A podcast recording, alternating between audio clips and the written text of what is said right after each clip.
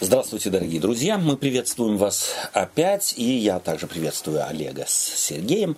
Мы продолжаем наше общение. Очередная тема, э, собственно говоря, э, продолжается. Речь пойдет у нас опять о справедливости, о справедливости в Ветхом Завете и о том, э, каковы задачи и обязанности тех, на кого Бог возложил, э, собственно говоря, э, вот эту э, обязанность следить за справедливостью, быть сторонниками справедливости.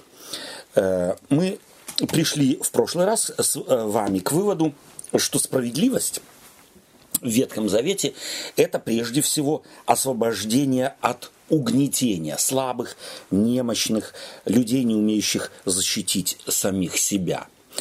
Это восстановление в пределах греховного мира э, должно было э, как бы репрезентировано быть в народе израильском, так как народ израильский был э, рабами, и Господь их э, высвободил из рабства, э, и этим показал свою справедливость, вступившись за слабых израильтян, за немощных израильтян, э, то они должны были бы быть как бы репрезентантами этой, если можно так сказать, житейской философии. Э, постоянно следить за тем, чтобы слабых защищать, чтобы быть их опорой. Это принцип Творца в этом греховном мире, в пределах, конечно, возможностей этого греховного мира. Сегодня мы так немного посмотрим э, на э, тех, как э, Бог ожидал от царей, от князей вот, восстановления этой справедливости в мире. Для начала давайте мы прочитаем в книге Амоса в пятой главе с 21 стиха по 24. Олег, если можно, будь любезен. «Ненавижу, отвергаю праздники ваши и не обоняю жертв во время торжественных собраний ваших. Если вознесете мне все сожжения и хлебное приношение, я не приму их и не презрю на благодарственную жертву источных тельцов ваших. Удали от меня шум песней твоих, ибо звук, звуков гуслей твоих я не буду слушать. Пусть как вода течет суд, и правда, как сильный поток. Может быть, историческую справку для начала. Э, Осия призван Богом обличать свой народ. Э, прошу прощения, Амос, да, спасибо. Амос э, пришел, призван Богом обличать свой народ. И, может быть, здесь тоже подчеркнуть стоит это как принцип. Потому что в Библии за малым, незначительным исключением пророки всегда призываются Богом для Богом же избранного народа. То есть пророки вызываются из народа Божия для народа Божия, а не из народа Божия для каких-то там язычников, э, каких-то э, злодеев, э, тех, кто кровь проливает и так далее. Нет, для своего народа, для тех, кто призваны быть светом в мире. И вот Осия призывается говорить вот такие слова. И здесь нужно подчеркнуть, что к этому времени в израильском народе, или это уже была, собственно говоря, Иудея, извратилось представление о жертвоприношении, о служении в храме до такой степени, что они действительно на уровне точно так же, как язычники, считали, что жертвоприношения, моления в храме и так далее способствуют тому, э, чтобы они благоденствовали способствует благосостоянию. Это как какая-то вот, так сказать, абракадабра, да, мы что-нибудь там вот сделали, и таким образом мы уже сохранили все то минимум, что у нас есть, а при лучших, лучшем стечении обстоятельств приумножили. Без того, чтобы хоть каким-то образом менять свои морально-нравственные принципы в быту, в реальной повседневной жизни. И вот давайте мы еще раз вчитаемся так вот несколько э, в эти слова, более э, останавливаясь на некоторых из них. 21 стих, Олегом только что прочтенный, начинается со слов «ненавижу». «Ненавижу, отвергаю праздники ваши и не обоняю жертв». Почему Бог говорит вдруг через пророка праздники ваши. Разве они заменили Богом установленные в Пятикнижии Моисея праздники на какие-то свои? Нет. Нет. Почему пророк По, называет по их форме праздники они как будто бы остались пра- праздники Божьи, да? А по содержанию они уже не были праздниками Божьими, потому что Бог какую-то цель вложил определенную. А они просто эту цель игнорировали. И как жертвоприношение тоже. Какую цель преследовал Бог, устанавливая праздники, которые они так или иначе праздновали? Чтобы народу своему открыть какую-то информацию. Первая информацию, Да. И а точнее еще праздник это событие, которое радостное, которое э, э, людей э, как бы как бы завершение какого-то, я не знаю, отрезка времени, да, э, какого-то вот э, изменения в жизни, в быть, жизни. там, Вспом- Вспоминание, вспоми- да. Память. о каком-то память. событии, где Бог участвовал в их жизни. Совершенно верно. Вот. Э, Какая такая вот почти с каждым праздником, особенно с Пасхой связанный праздник, сопутствуется совершенно определенным, э, ну, как бы повелением. Кто помнит это повеление сейчас на вскид, так сложно, конечно, вспомнить. Помни. Раздели, Помни. ра- ну, пригласи, с собой Пригласи там, да, кто, кто не может. Расскажи детям вашим. А. да, рассказывай.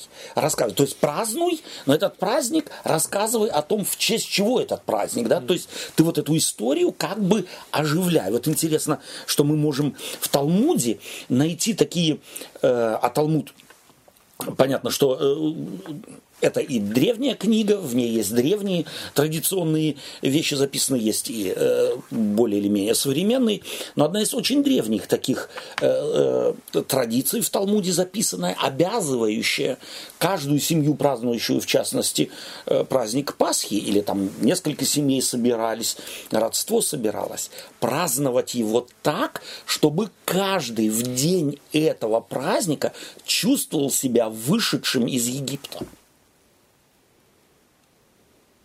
То есть вот э, чувствуете, сколько здесь должно было быть рассказано теми опытными религиозными людьми, э, скажем так, подрастающему поколению, неопытному, может быть, поколению, чтобы они почувствовали себя как только что вышедшие из Египта. Это вот была цель. То есть праздник, напоминание Божьего участия в вашей жизни. Да. А праздник превратили в какую-то добродетельность со стороны человека, который он делает. Которую он Я якобы делает Богу, да? Да, бы, если я праздную этот день, значит, я как бы какое-то доброе дело делаю. Бога, да, да. да. Или, например, Его нужду. Да, те же жертвоприношения, например, как вы Да. сказали. Человек, это как бы следствие моего греха, иду я жертву приносить, как бы повинность должна быть. А э, извратили как языческое сделали, и э, из этого жертвоприношения получается, что какой-то добродетель делают Богу, удовлетворяя Бога этим, как я говорил. Мгм. Олег, у тебя была мысль какая-то? И вот смотрите, что очень э, интересно, что Бог, понятно, если служение в Божьем храме, в храме, э, построенном по повелению Божию, по воле Божией, начинают праздновать, опять, Божьи праздники, нужно это, так сказать, подчеркнуть, не, они не придумали своих каких-то праздников, но Божьи праздники, Божьи правила, Божьи, э, скажем так, традиции, они им следовали, но тогда, когда эти традиции используются и празднуются не в ключе вот этого богословского центра, не ради меня, а ради вас, то Бог называет это ваши праздники. Вы делаете это ради вас. То есть тогда, когда я по-язычески подхожу к Богу, и что-то делаю, думаю, что тем угождаю Богу. Мы как-то говорили, э, у нас, э, у христиан 21 века, 20 века, э, богослужение. Когда мы спрашиваем у, так сказать, у массы христиан богослужение это что такое, то они говорят, мы служим Богу. Бог здесь, ангел здесь, и вот мы его начинаем удивлять нашим хором, нашими молитвами, и вот он теперь доволен. Вот именно так, э, собственно говоря, преломляли в своем богословии э, в- во времена э, Амоса духовенство, э, раввины того времени э, преломляли принцип богослужения. Они в храме Божьем что-то делали, в надежде, что это принесет благо им. именно в языческом в языческом ключе. И потому вот эти фразы, они такие резкие, они такие «ненавижу», говорит Бог, «отвергаю праздники ваши и не обоняю жертв во время торжественных собраний ваших. Если вознесете мне все сожжения и хлебное приношение, я не приму их и не презрю на благодарственную жертву из тучных тельцов ваших. Бог понятно, отрекается, потому что он никак не хочет, и Бог Библии не может позволить себе быть подмененным и поставленным на один уровень с языческими богами. Будто он боженька, отвечающий только за какую-то отдельную маленькую территорию. Его, ему можно дать взятку. И вот тогда, когда ему взятку дал, то он уже теперь должен служить мне. Вот Бог отстраняется от такого, э, от такого богослужения. Ты хотел что-то сказать? Э, и потом он говорит, удалите от меня шум песней твоих, э, ибо звук гуслей твоих я не буду слушать. Почему? Пусть как вода течет суд и правда, как сильный поток пусть как вода течет суд. Каков смысл или образ эм, здесь воды? Почему именно этот образ употребляет э, э, пророк, чтобы правду Божию продемонстрировать или некий образ правды Божией? Пусть как вода течет. То есть рассудительность должна быть постоянно в движении а каков образ воды? Что, Духа на, Святого, что на, Ну, течение, движение, э, постоянная работа или постоянное движение, да. Да. то есть это нескончаемый поток, да, реки. То есть это рассуждатель, как суд это слово, если так перевести, как в тот раз говорили, что то рас, рассуждать постоянно, не Совершенно просто вот Мгм. там это. Еще что? Вода.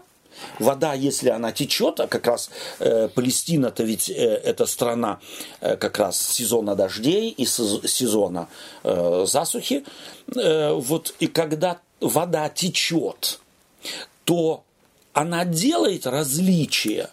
Я потеку э, в основном на огороды богатых а на огороды бедных, потому что они не могли принести мне соответствующую жертву, не потеку или потеку очень так вот жадно, прошу прощения за такую фразу.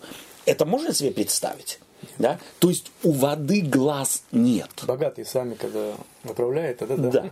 У воды глаз нет. И вот когда вода течет, на самом деле в э, э, сезон дождей, то она поливает, и вот Иисус Христос употребляет этот образ. Бог дает дождю э, проливаться и на злых, и на добрых. То есть опять злые в, гл- в глазах чьих, здесь Иисус Христос говорит, и на злых, и на добрых, в чьих глазах? Верующих. В глазах тех, э, кто себя считает праведным. Для Бога нету злых, в принципе. Для Бога нет Потому злых. что если на то дело пошло, все злые. Все злые, совершенно верно. И таким образом э, Иисус Христос, собственно говоря, этот же образ подбирает и говорит, у Бога нету разницы. И вот пусть у вас ваша справедливость будет как вода, накрывающая всех, несущая благословение всем и равно. Вода, она и есть вода. А, она и в плохом ведре, в протекающем ведре тоже вода. И в золотом сосуде она тоже вода. То есть ты ее не переменишь. Тогда еще воду другое. можно сравнить с смыслом, э, воду с символом жизни. Он дает жизнь, он дает Да. э, растению зеленеть, как говорится. Да. То есть, где вода, там э, идет расцветание. Э, И там, процветание, Там, там да. процветание, там жизнь Да. э, э, э, как бы не производится, а как э, воспро- Там происходит жизнь. Да. А там, где нет воды, там засуха, там наоборот люди, э, ну, как бы все живое гибнет. Да. То есть против чего Бог? Против того, что у них шикарные богослужения, что они вроде держатся принципов и норм Ветхого Завета, или Завета, заключенного с ним, с Богом, но это никак не отражается изменениями хоть какими-то на- в их жизни. Там они живут по правилам Божьим, а в быту по правилам Своим. своим. ими установлены. Хотел добавить то, Да, что конечно. э, вот вода как раз таки и говорит о том, что если как вода, вы говорите, сравнить, да, то ваши дела или ваши вот эти вот рассуждения, ваши э, потоки воды должны быть живыми. То есть как вода оживляет все, И так же и ваши действия Должны. веры, как говорится, должны быть плоды вот э, Оживлять людей, оживлять людей, надежду да, давать. да. да. То есть не... сад, а не наоборот э, высохшие эти. Да, спасибо тебе. Давайте мы прочитаем из Михея. Найдем пророка Михея. Э, а, э, Ты сможешь уже прочитать? Ты уже открыл, да? Будь любезен, читай с первого. Слушайте, стих. что говорит Господь. Встань, судись перед горами, и, и холмы да слышат голос твой. Слушайте, горы, суд Господен, и вы твердые основы земли, ибо у Господа суд э, с народом своим, и с Израилем он состязуется. Народ мой, что сделал я тебе, и чем отягчал тебя? Отвечай мне. Я вывел тебя из земли египетской, и искупил тебя из дома рабства, и послал перед тобою Моисея, Аарона и Мариам. Народ мой, вспомни, что замышлял Валаак, царь Маувицкий, и что отвечал ему Валаам, сын Виоров, и что происходило от Ситима до Галгал, чтобы познать тебе праведные действия Господней. С чем предстать мне пред Господом, преклониться пред Богом Небесным? Предстань ли, предстать ли перед, пред Ним со всесожжениями, с тельцами однолетними? Но можно ли угодить Господу тысячами овнов или неисчестным, несчетным потоком елия? Разве дам Ему первенца моего за преступление мое и плод чрева моего за грех души моей? Давай поставим здесь Да. точку, а потом еще восьмой стих прочитаем. То есть, э, давайте мы попробуем с середины этого отрывка. Шестой и седьмой стих, э, он звучит как «С чем предстать мне пред Господом, преклониться пред Богом Небесным?» Это чьи слова? Вот здесь Михей как бы с самого начала, если читать главу, то он обличает народ. Да? А в шестом и седьмом стихе пророком как бы формулируются потаенные мысли народа, которому вот эти слова Бога направлены. Да? Народ мой, что сделал я тебе и тем, чем отягчал тебя, отвечай мне. Бог как бы судится с народом. Вот этот образ двух, так сказать, э, претендентов на что-то, ищущих справедливости. Бог ищет справедливости и разговаривает через пророка с народом и спрашивает, скажите мне, чем я вас достал? Что вы так ведете себя? Что, вот чем? Да. Что у нас нет взаимопонимания. И потом пророк, смотрите, что делает. Он как бы открывает тайные помыслы народа, который, слыша вот это вот, чем же он недоволен? Почему такие вопросы он задает? Он задает вопрос, э, чем я вас достал, собственно говоря, Жертвы, народ мой. жертвы приносим, Да. праздники празднуем. Празднуем, праздники празднуем, чего ему не хватает. мажем и всё да. такое. И внутри себя они как бы говорят, с чем нам перед ним предстать? Мы что другое третье сдел- делали? Что еще ему надо? Преклониться пред Богом Небесным с чем? Предстать ли нам со всесожжениями и тельцами однолетними? То есть самым дорогим. Но можно ли угодить Господу тысячами овнов или э, несчетным потоком елея? Они сами себя спрашивают, с чем нам прийти. Разве дать ему, может быть, первенца за преступление мое и плод чрева моего за грех души моей? То есть, ну неужели этого он требует? Вот давайте послушаем, что этими, эти мысли народа как бы вслух формулируя, Михей хочет сказать. Э, У них, мне кажется, у них, э, он хочет показать, какое у них языческое мышление. Да? То есть они расценивают Бога как именно, как они это привыкли делать, э, будучи, так сказать, пропитанные. Да? Да. Вот это языческая религия. То есть если он возмущается, значит мы ему что-то не додали. Вроде даем, даем, даем, Да. что-то не додали. Что-то не додали. Ты скажи нам, что тебе надо. А внутри их, ну неужели он вот того, то есть вот э, даже среди язычников жертвоприношение детей считалось мерзостью. Вот интересно, что э, Римская империя уничтожила, по-моему, этот город Тир. Нет, прошу прощения. Вылетело из головы. Уничтожила город один, э, так сказать, распространяя свою и империю только потому, что там дошло до кесарей, дошло до завоевателей Рима, приносят регулярно детей в жертву. Даже язычникам это было мерзко. И вот народ говорит, ну что же, они понимают, что это, что это страшная жертва. Ну, может быть, что, неужели он этого теперь от нас требует? То есть, когда пророк, как ты правильно подчеркиваешь, когда пророк это говорит, он хочет сказать, слушай, Бог и пророк, пророк, то есть, прошу прощения, Бог и народ, народ и Бог друг друга не понимают. Они говорят на разном языке. Бог говорит одно, а они слышат другое. Бог говорит, вы наведите порядок в повседневности вашей. А они говорят, что ему, чем мы не угодили. Елея побольше надо, однолетних, или, может быть, уже и до детей дошло, такие жертвы приносить. То есть это, собственно говоря, вот эти парадокс, парадоксальные противопоставления, они очень впечатлительны, во всяком случае для меня, как пророки могли говорить о своем же народе. То есть заметим, что они говорят не о чужих. И вот мы так можем, может быть, и то хорошо образованный э, и хорошо воспитанный человек никогда даже о врагах плохого на обществе говорить не будет. А здесь о своем собственном народе. Посмотрите, насколько вы глухи. Это как глухой телефон. Говорим одно, а в конце выходит совершенно другое. Никак не совпадающее с э, принципами Божьими, с принципами Его любви. То есть, на самом деле, э, пророк э, здесь э, подводит как бы или заводит этот диалог и показывает вот, вот эту абсурдность, э, до которой дошел народ израильский во взаимоотношениях с Богом. А потом тот же народ в самом себе говорит, ну можно ли Господу угодить тысячами овнов и не, э, несчетным потоками елея? Можно ли?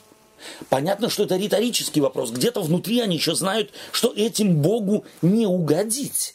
И потом уже теперь как бы ответ Божий на эти риторические вопросы, на эти вопросы, возникающие в, так сказать, извращенном представлении о Боге, в искаженном сердце, ответ, восьмой стих, да? восьмой стих Бога эм, народу. О человек, сказано тебе, что добро и что требует от тебя Господь.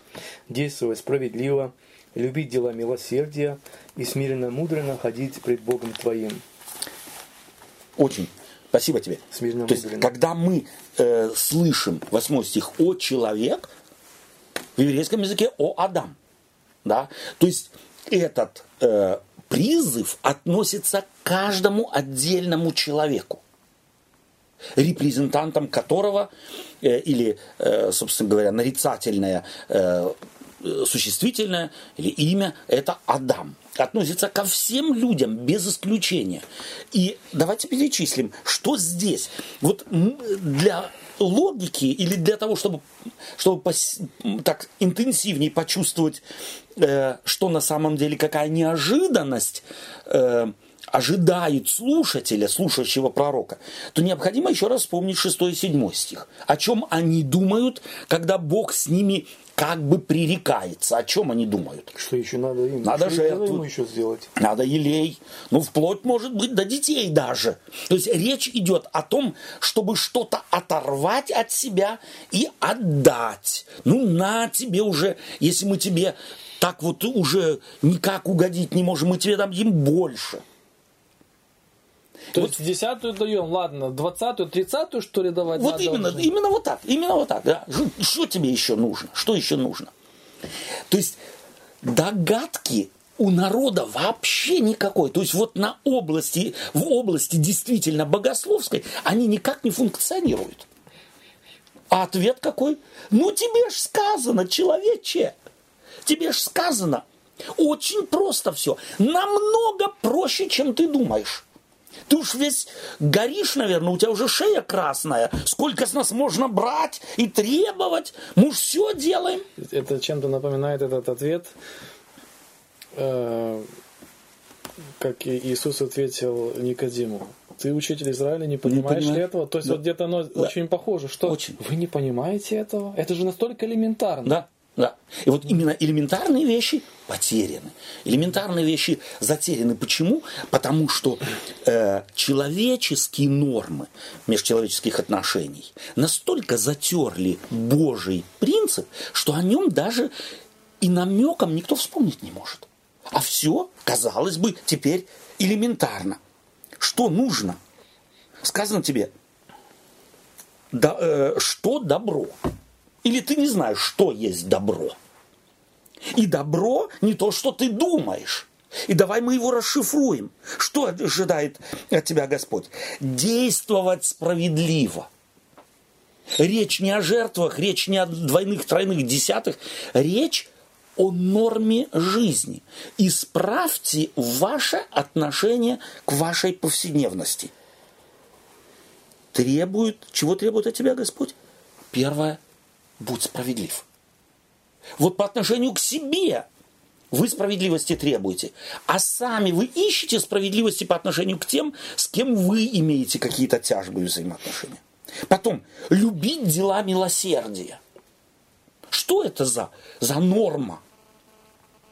Вот любящие, э, так сказать, э, и подчеркивающие э, христиане, что Ветхий Завет и Новый Завет это два э, собственно говоря, взаимодополняющих, э, взаимодополняющие друг друга части Библии, забывают, очень большое ударение делают на мораль и нравственность, десятисловным законом отмеченную. Мы не убиваем, мы не крадем, мы не лжесвидетельствуем, мы не прелюбодействуем, мы папу и маму тоже почитаем. У нас икон нет, и, и Божье имя мы не произносим э, напрасно. И четвертую заповедь мы соблюдаем. Все дивно. Это все делали и те. Да, плюс они еще жертву приносили. Не удовлетворялись десятым. да. Но этого мало. Вот во все века эти слова Михея должны звучать как вот эхо какое-то в ушах, как гонг, как колокол какой-то в ушах верующих людей. Там, где я не могу нормальные отношения строить себе подобными. Независимо, независимо от того, кто он, что собой представляет, что исповедует или не исповедует, как живет. Вот мы забываем иногда, и у нас ведь, у христиан есть вот такая вот детская из песочницы, чуть ли не оправдание. А он же первый начал. Он же свой автомобиль не так запарковал, как я. Я ему поперек поставил, да, там, или еще что-нибудь. Самые обыкновенные вещи. Любить дела милосердия – это это значит их хотеть. То, чего я люблю, того, то, что я делаю. Ну да. Мне не надо напоминать то, что я люблю. То, то, к тому меня тянет постоянно. Любить дела милосердия – это значит иметь эмпатию ко всем нуждающимся. А если нет вот этой вот, Вот. эти Вот. любви, милосердия Да. или желания Да. к милосердию? Прочитаем сейчас еще одно, последнее, Да. и потом вернемся. Любить дела милосердия. И смиренно, мудренно ходить пред Богом. Вот что это значит? В смирении мудрость соблюдать. смиренно быть мудрость. Вот как бы. противоположность смиренно, мудренно ходить. Вот они ходили тоже смиренно, э, смиренно перед Богом, как бы, То есть делали. да, как будто бы, на самом деле это не Но мудрость смирение была и какая? Языческая. Да. А должна была быть Божие. мудрость Божия. И теперь к твоему вопросу. А если нет, вот этой эмпатии, у меня в душе нет ее. Да. Вот что делать?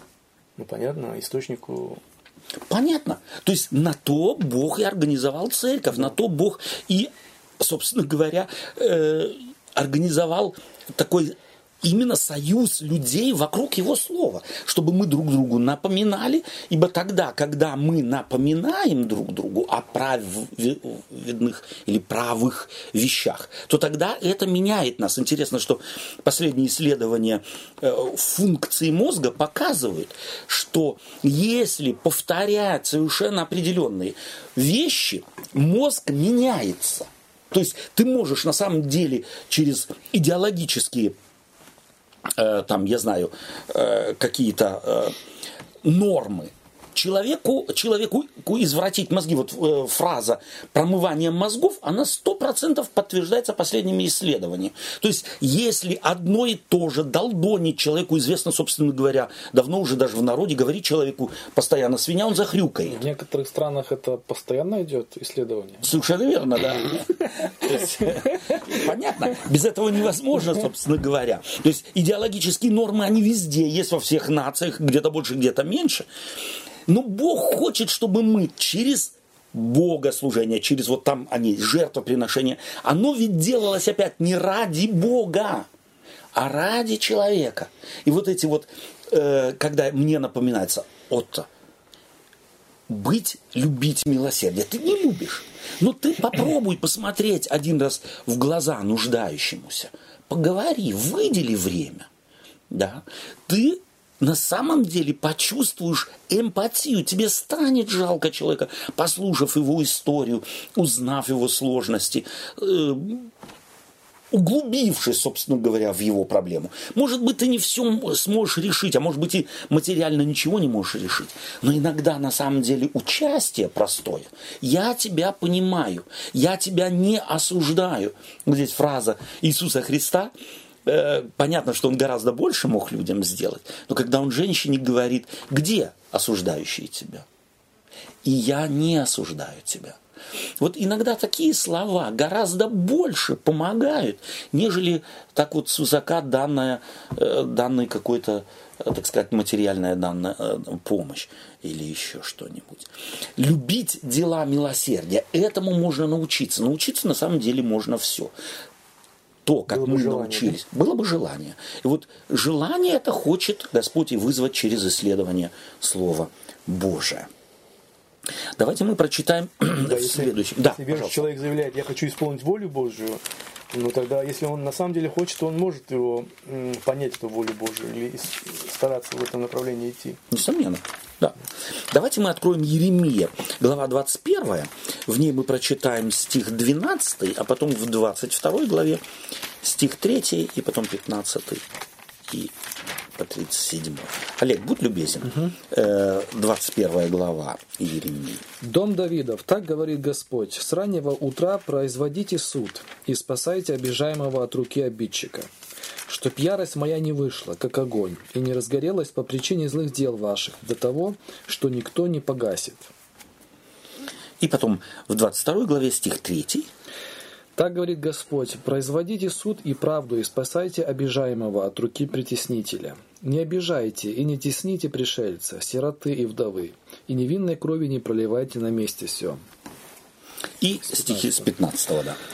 Думаешь ли ты быть царем, потому что заключил себя в кедр? Отец твой ел и пил, но производил суд и правду, и потому ему было хорошо. Он разбирал дело бедного и нищего, и потому ему хорошо было.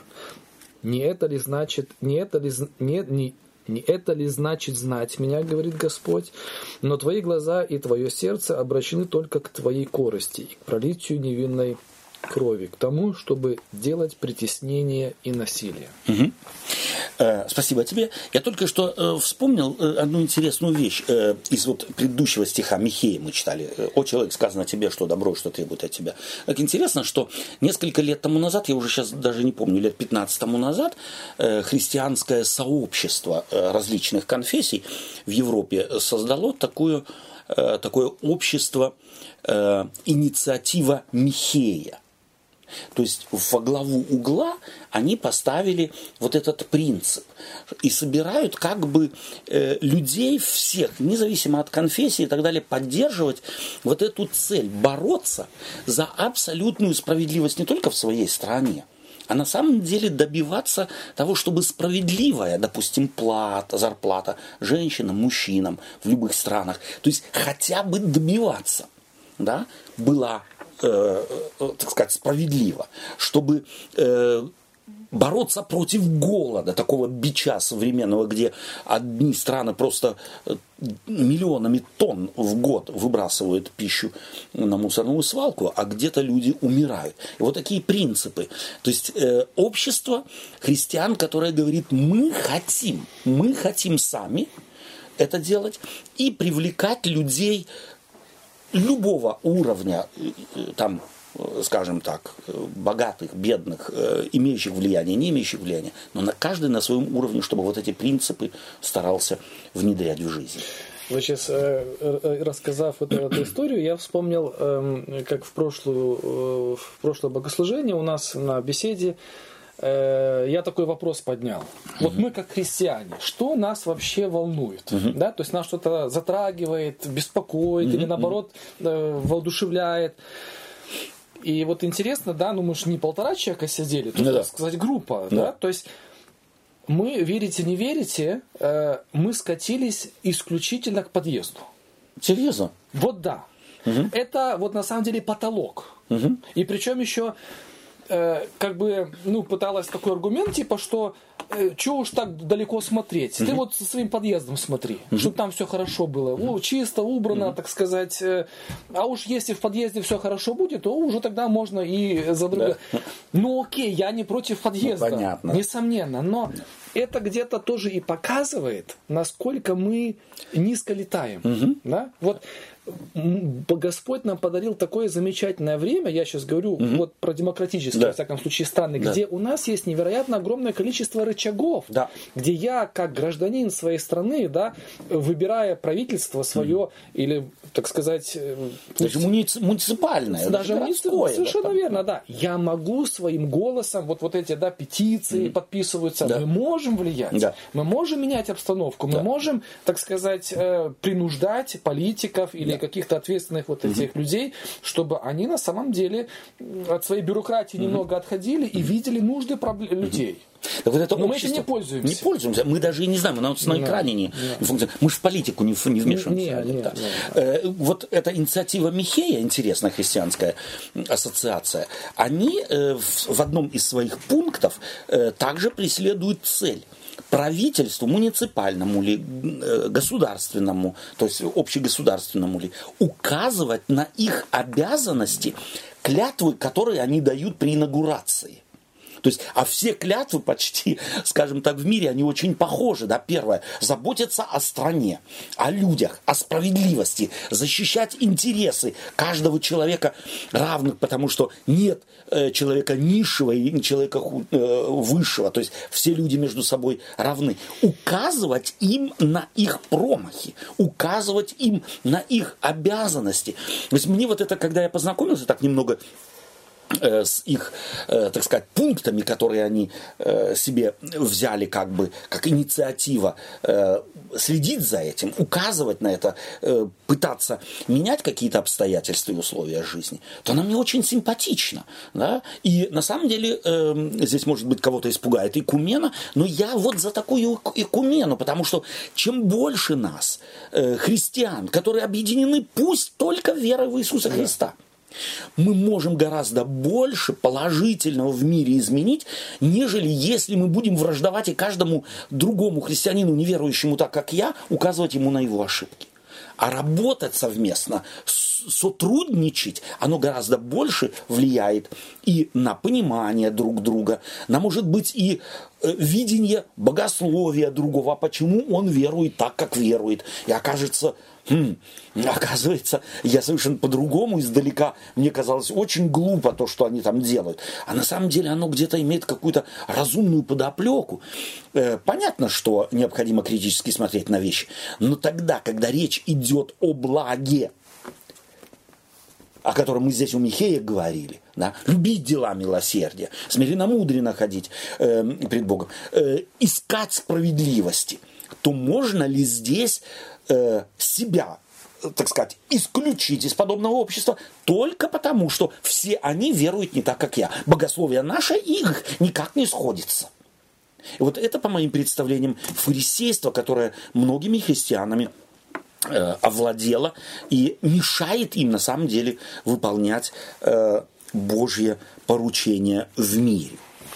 Итак, то, что мы сейчас прочитали, прошу прощения за отступление еще раз, у Еремии, я бы назвал это служебная инструкция царю. Да? То есть в 12 главе, то есть в 21 главе стих 12 говорится, говорится «Дом Израилев, так говорит Господь». И вот она инструкция с раннего утра. Да? С раннего утра. Почему с раннего утра производи суд? Интересно. Ну, почему не с обеда? Ну, потому что э, ты должен всегда быть в этом отношении. Угу. А с раннего утра это начало. Может, как-то с рынком это связано? Базары нет? Базар? Они же по утрам. Конфликты по утрам, как правило. Да. на самом деле, э, утро, э, то есть в древности утро, то есть день начинался с зари. Да, вечером уже, собственно говоря, ни, никто никуда не ездил, никаких сделок не делал. И если поступила к царю какая-то жалоба, а, то ты, она... ее, ты ее не откладывай. Не откладывай. Mm-hmm. Она горит. Она у тебя не горит. Mm-hmm. Ты царь. Тебя это не будет печь. Но ты будь при своем деле. Не откладывай, а бедный пришел или подождет, потерпит. У меня царские дела. Да? У меня встреча на высшем уровне. Да? Нет, ты с раннего утра вот суд производи. И делай это. Интересно, что это Иеремия э, пишет или говорит, он проповедовал вначале. Мы, помните, говорили о том не так давно, ведь книгу пророк э, Иеремия э, проходили, что это книга, написанная о посля, да, после того, как переживания э, были сделаны, он как бы глядя назад вспоминает, какие вещи Бог через него говорил царям, как он их э, да, обличал, к чему призывал и какие инструкции он им давал. Почему они были возмущены тем, что царь Вавилонский нас вот-вот-вот-вот завоюет. И Иеремия как бы проливает свет. На что? Если он говорит вот так вот живите, а они так не жили. Это ведь о чем говорит? Что они благость суда Божия над Египтом в свое время с удовольствием приняли. Бог нас освободил, Бог восстановил нашу справедливость. Но торопиться восстановить справедливость чью-то они не спешили. Им это не, не надо было, у них не горело. У Бога горело. Я услышал вопль и иду. А они слышали вопль и не шли. То есть вот здесь вот этот образ руки, удлиненной руки Божией. Царь, народ в мире – это удлиненная рука Божия. Это репрезентант Царства Божия на земле. Так как бьется сердце Божие, так должно биться сердце твое, когда ты видишь несправедливость, когда ты видишь конфликты, и ты в силах и можешь решать, и откладываешь это, ты фактически безбожник, потому что в это время живешь не Божиим, а живешь своим, и ты уже стал безбожником. Хотя в той же стране, в тот же храм ходишь, в ту же церковь ходишь, десятую даешь, э, заповеди соблюдаешь, но ты безбожник. Почему твое сердце не бьется так, как бьется сердце Божие? Для меня эти вещи э, как бы вот очень такие э, выпуклые, они просто бросаются, как бы прыгают в глаза, и их не заметить, собственно говоря, невозможно. Давайте мы к Захарии обратимся. Книга пророка Захарии, седьмая глава. Можно тебя попросить, э, э, Сергей? Седьмая глава книги пророка Захарии. Э, прочитай 8, 9 и 10 стих. И было слово God, э, Господне к, За, к Захарии. Так говорил тогда Господь, так говорил тогда Господь, Саваоф. Э, производите суд справедливый и оказывайте милость и сострадание каждый к брату своему. Вдовы и сироты, пришельцы бедного, не притесняйте, и зла друг, против друга не мыслите сердце вашем. Угу. Зла не мыслите где? Сердце ваше. Даже в сердце. То есть мы вот, э, ты, кажется, последний раз, э, когда мы общались, подчеркивал это, если я не ошибаюсь, Олег, ты говоришь, вот есть же ведь христиане, которые утверждают, э, ве- Новый Завет, э, он отличается от Ветхого Завета тем, что в Новом Завете э, вот такие вот высокие принципы даны, э, которые там вот только насилие, там вот кровь, а вот Новый Завет качественно другой. Ничего подобного. Тот, кто не знает Ветхого Завета, тот так может утверждать. Речь о сердце, о том, что от сердца должно исходить на самом деле э, то, вот, что Богом называется благостностью. И это проповедовалось и насаждалось в Ветхом Завете. Это не было чуждым народу израильскому, когда Иисус Христос такие вещи э, проповедовал и о таких вещах говорил и их подчеркивал. Итак, еще раз, седьмая глава, восьмой стих, давайте посмотрим. Было слово к Захарии, так говорит Господь, Савов, производите суд справедливый и оказывайте милость и сострадание каждому, каждый брату своему. Брат. Брат, да. Опять, если человек даже брату должен быть призван к тому, чтобы брату оказывать Милость. милость и справедливый суд, то что говорить о не брате? то там тьма ведь уже. То есть, если кого-то нужно призывать к тому, слушай, ну ты снисхождение твоему брату окажи, то это что значит? Э, как До такой степени круг заужен, что... Абсолютно, уже что даже уже э, нужно Даже начинать... надо начинать пом- нужно, напоминать ему. Да, нужно начинать с элементарнейшего, с азбучных норм. Мы уже не говорим о соседе, мы уже не говорим об иностранце, мы уже не говорим о гастарбайтере, э, каком-то беженце или еще чем. Мы говорим о брате. То есть это на самом деле здесь в Библии подчеркивает, насколько может человек чувствовать себя, гордясь своей религией, гордясь своими познаниями, гордясь своим Богом, любя на словах своего Бога, может дойти до того, что ему элементарное надо напомнить, напомнить самой высокой, собственно говоря, самого высокого уровня авторитета, сам Бог. Потому что уже ни от кого человек не принимает. То есть вот эта опасность, она была и есть во все века. И как раз тогда, когда некая стабильность Особенно, вот э, я сейчас как раз читаю интересную книгу э, Джорджа Найта э, о э, развитии э, протестантизма, в частности, э, в частности, адвентистской церкви.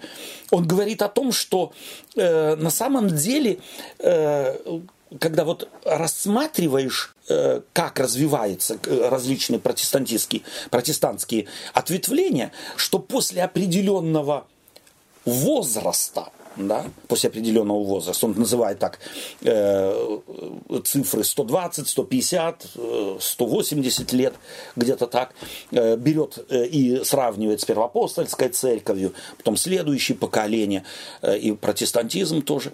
Церковь начинает спотыкаться, все поколения церкви начинают спотыкаться об одну и ту же, собственно говоря, беду. Они начи... она начинает хвалиться своими достижениями. Она начинает э, радоваться своему великому благословению, которое Бог дал. И таким образом тогда, как, в этот момент, когда церковь начинает заниматься сама собой, своими достижениями, постоянно их там и здесь репрезентирует, показывает и так далее, она начинает забывать о главном призвании. Что не ради этих. И, во-первых, все благословения, какие есть, это не заслуга никакой ни церкви, никакой ни администрации, никаких ни пасторов. Это заслуга Божья, потому что без него ничего не бывает в мире, никакого успеха. Поэтому, если успех есть, то это слава Богу. А нам надо не забывать наши обязанности. И вот как раз, когда происходит вот эта подмена, церковь начинает, общество какое-то начинает хвалиться своими достижениями, оно начинает терять главное свое призвание на самом деле проповедовать не только словами, а на самом деле проповедовать делом принципы вечного Царства Божия здесь, э, здесь в этом мире. То есть, э, 9 стих. Так говорит, э, говорил Господь, э, так говорил Господь, так, э, прошу прощения. Так говорил тогда Господь Саваоф.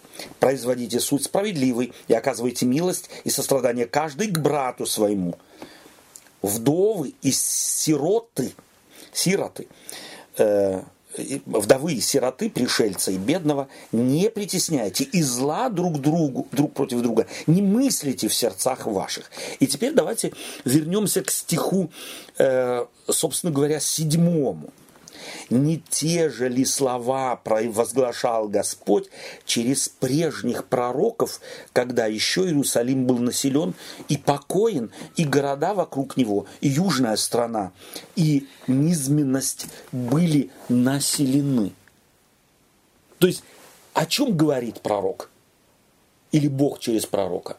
Моя весть постоянная какая? Да. Вот почему-то у многих протестантов, особенно второго, третьего поколения, самое главное – это моя мораль. Вот именно вот такая узкая, зауженная, сектантская мораль. А? В, в брюках или в юбке. Коса или банка на голове у женщины. Мажется она или не красится она и так далее. Вот за этим нужно следить. Прозрачная кофточка или нет. А? Особенно мужчины должны за этим следить. И так далее. Есть висюлька или нет. Есть кольцо или нет. А у Бога одна и та же весть. Я уже с древних пророков это говорю. Какая весть? Не имеет ничего общего с поверхностной, внешней, формальной моралью и нравственностью. А имеет нечто с состоянием души. То есть вот не корить или быть э, к бра, брату братом и э, сироты и вдовы не притеснять, это может только тот, кто изменен Духом Святым. Только тот, у кого сердце стало другим, тот только может. А все остальное дутое, все остальное сделать можно и без Духа Святого. Что я не могу напялить на мою жену кофточку, какую надо. Нужно на это много Духа Святого. Да чтоб меня не доставали в церкви, я в чем угодно, я в паранже могу прийти. Пусть только не достают. Это и без Духа Святого можно сделать. Если в церкви создать соответствующую атмосферу, все будут причесаны, расчесаны, правильно ходить так, как пастору нравится. Никаких проблем. Очень быстро можно отсеять тех, которые, которым эта норма внешняя не нравится.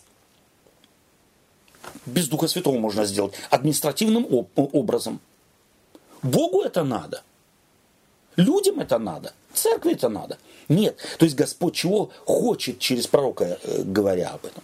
Он хочет на самом деле, чтобы люди изменились изнутри. Тогда и внешность потихонечку будет меняться. Какую ошибку делают здесь христиане? Нет, внешность. На поверхности. На поверхности лежит. Мы долбим за внешность всех. И не замечаем, что этой долбежкой мы на самом деле внутренний характер человека, то есть его в угол толкаем, где он ожесточается. Ну, уже сделал ради вас. Спасаться же как-то надо. Из церкви пойду, погибну. Ради вас сделаю, а сердце не изменилось. То есть, на самом деле, эта проблема была извечная. проблема. Э, Бог как бы э, здесь через пророка говорит, у меня вечная одна тема – справедливость, любовь, милосердие, э, сострадание к ближним. Давайте мы к Исаии подойдем. 61 глава Исаии э, с первого стиха. Э, будь любезен, Олег. «Дух Господа Бога на мне, ибо Господь помазал меня благовествовать нищим, послал меня исцелять сокрушенных сердцем, проповедовать пленным освобождение и узникам открытие темницы, проповедовать лето Господне благоприятное и день мщения Бога нашего, утешить всех сетующих, возвестить сетующим на Сионе, что им вместо пепла дастся украшение, вместо плача – елей радости, вместо унылого духа – славная одежда, и назовут их сильными правдою, насаждением Господа во славу Его, и застроят пустыни вековые, восстановят древние развалины и возобновят города разоренные, оставшиеся в запустении из давних родов. И придут иноземцы и будут пасти стада ваши, и сыновья чужестранцев будут вашими земледельцами и вашими виноградарями. А вы будете называться священниками Господа. Служителями Бога вашего будут именовать вас. Будете пользоваться достоянием народов и славиться славою их. За посрамление вам будет вдвое, за поношение они будут радоваться своей доле, потому что в земле своей вдвое получат. Веселье вечное будет у них. Спасибо тебе. Э, вот ну, прочитал ты сейчас очень так э, вдохновенно, прочитал эти слова. Э, где-то что-то у нас есть, э, ассоциации какие-то, с какими-то э, переклички какие-то, э, с какими-то другими местами Священного Писания э, у нас э, есть Ну, ассоциации? Иисус Христос конкретно вот этот текст цитировал «Дух Господень на мне». Мгм. В Новом Завете, по крайней мере. Окей, да. Апостол Павел говорил о том, что священники, народ, э, да, это, по-моему, Павел говорил, Да, да, да. царственное священство. Петр вроде. Петр. А, Петр. Петр, да. Мгм. Э, То есть, на самом деле, если мы э, то есть то, что вы говорили э, на, на своем месте, а если мы, э, так сказать, э, еще одну вещь, если мы вспомним заповедь о субботнем годе, седьмой год, 49-й, да, там, где э, нищим, нищих на свободу, э, так сказать, э, рабы э, возвращают и, им имение и так далее, то здесь однозначно все эти вкраплены, все эти слова связаны с юбилейным годом.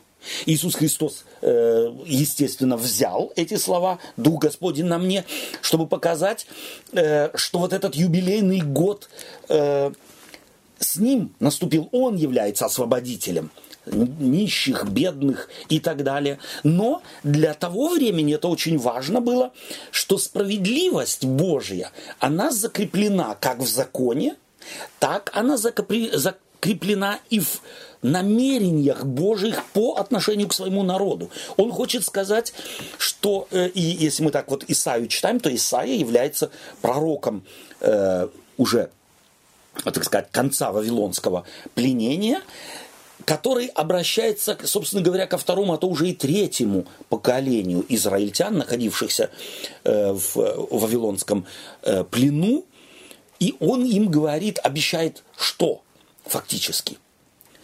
То, что ваши предки не могли дать людям в свое время, то есть справедливость, милосердие, доброту, заботу о нищих и слабых.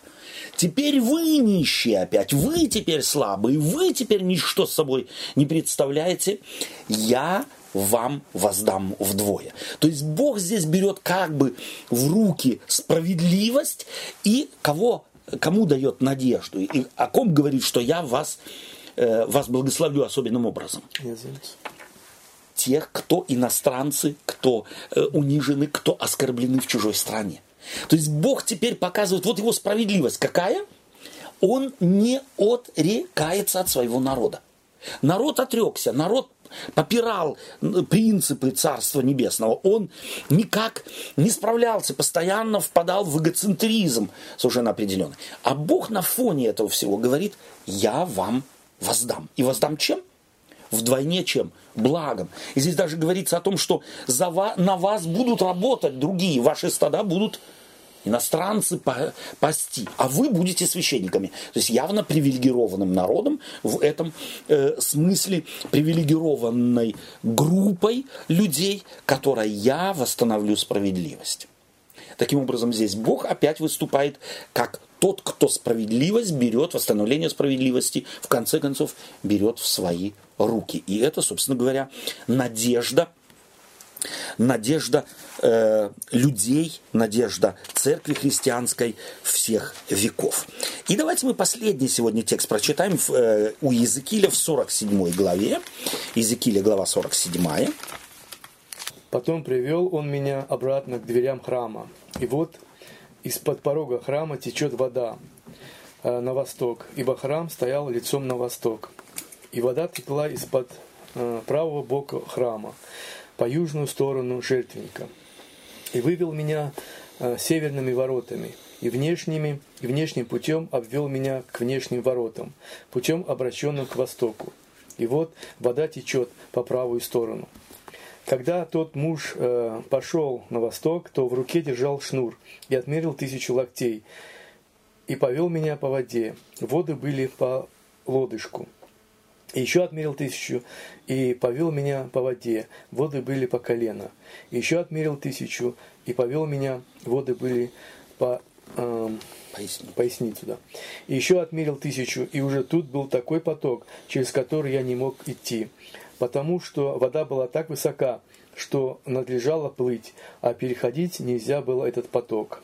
И сказал мне, видел Сын Человеческий, и повел меня обратно к берегу этого потока. Спасибо. Э, Совершенно изумительный образ. Э, Его можно было бы э, сравнить с 22 главой книги Откровения. Да? То есть вот эта параллель здесь довольно однозначная. Мы понимаем, что здесь Иоанн, богослов, евангелист Иоанн, который писал книгу Откровения, он был вдохновлен именно этими образами Ветхого Завета, они ему были знакомы, Э, то есть видение, которое э, Бог ему показывал, он его облег опять в образы уже э, перед этим э, использованные когда-то пророком Иезекиилем. Что здесь должно броситься в глаза?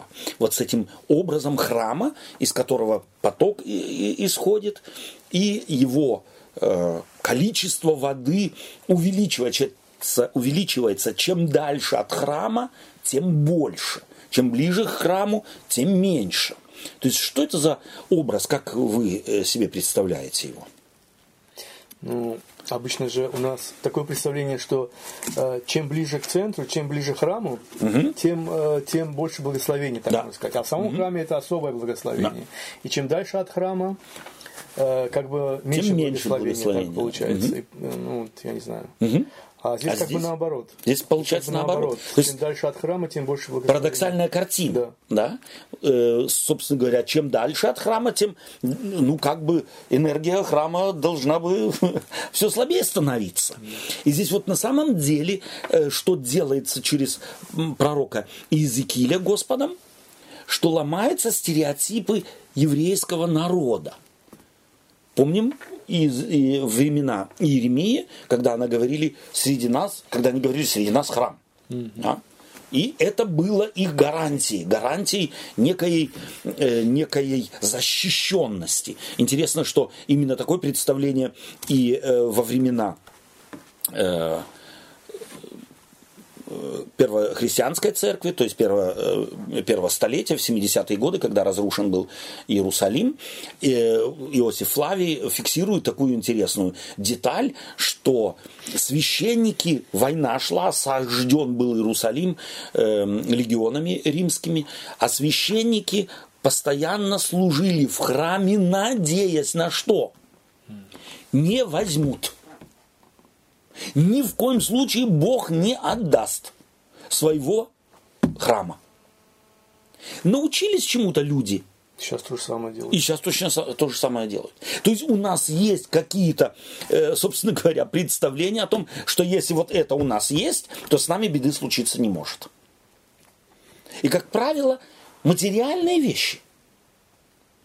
Если у нас все женщины перестанут ходить в брюках, а? Когда-то иудеи говорили, если бы мы только один раз э, в году смогли бы один раз весь Израиль э, э, субботу соблюсть так, как Богу угодно, то наступил бы апокалипсис. И Мессия пришел бы и восстановил бы, собственно говоря, свое вечное царство. Меняются образы, а тип мышления тип представления о том, что какое-то достояние необходимо сохранить, и если мы его сохраним, то и Бог нас сохранит. Какой-то принцип может быть нами сформулированный, может быть очень верный и очень правильный, но никогда ни принципы не сохраняют, никогда никакие вещественные, материальные вещи никогда никого не сохранят. Вот от этого Библия избавляла, вот от этого мышления, на самом деле, народ уже с древних времен, по сегодняшний день, каждое поколение имеет свое, извиняюсь, э, чучело, которое думает, что вот оно нас сохранит от каких-то духов, от каких-нибудь, э, от падений, от еще чего-нибудь. Не желая двигаться, мы всегда думаем, что вот это, и всегда выищем, э, найдем что-то, что, думаем, нас может сохранить. Интересно, э, здесь перспектива, э, еще раз, э, воды. Э, здесь дальше, если мы будем читать дальше э, эти слова пророка Иезекииля, то обнаружим, что он использует образ воды здесь, исходящий из храма, которая течет до Мертвого моря, и это море исцеляется этой водой. То есть там много рыбы, и рыбаки, э, так сказать, по, обою, по обе стороны э, этой реки.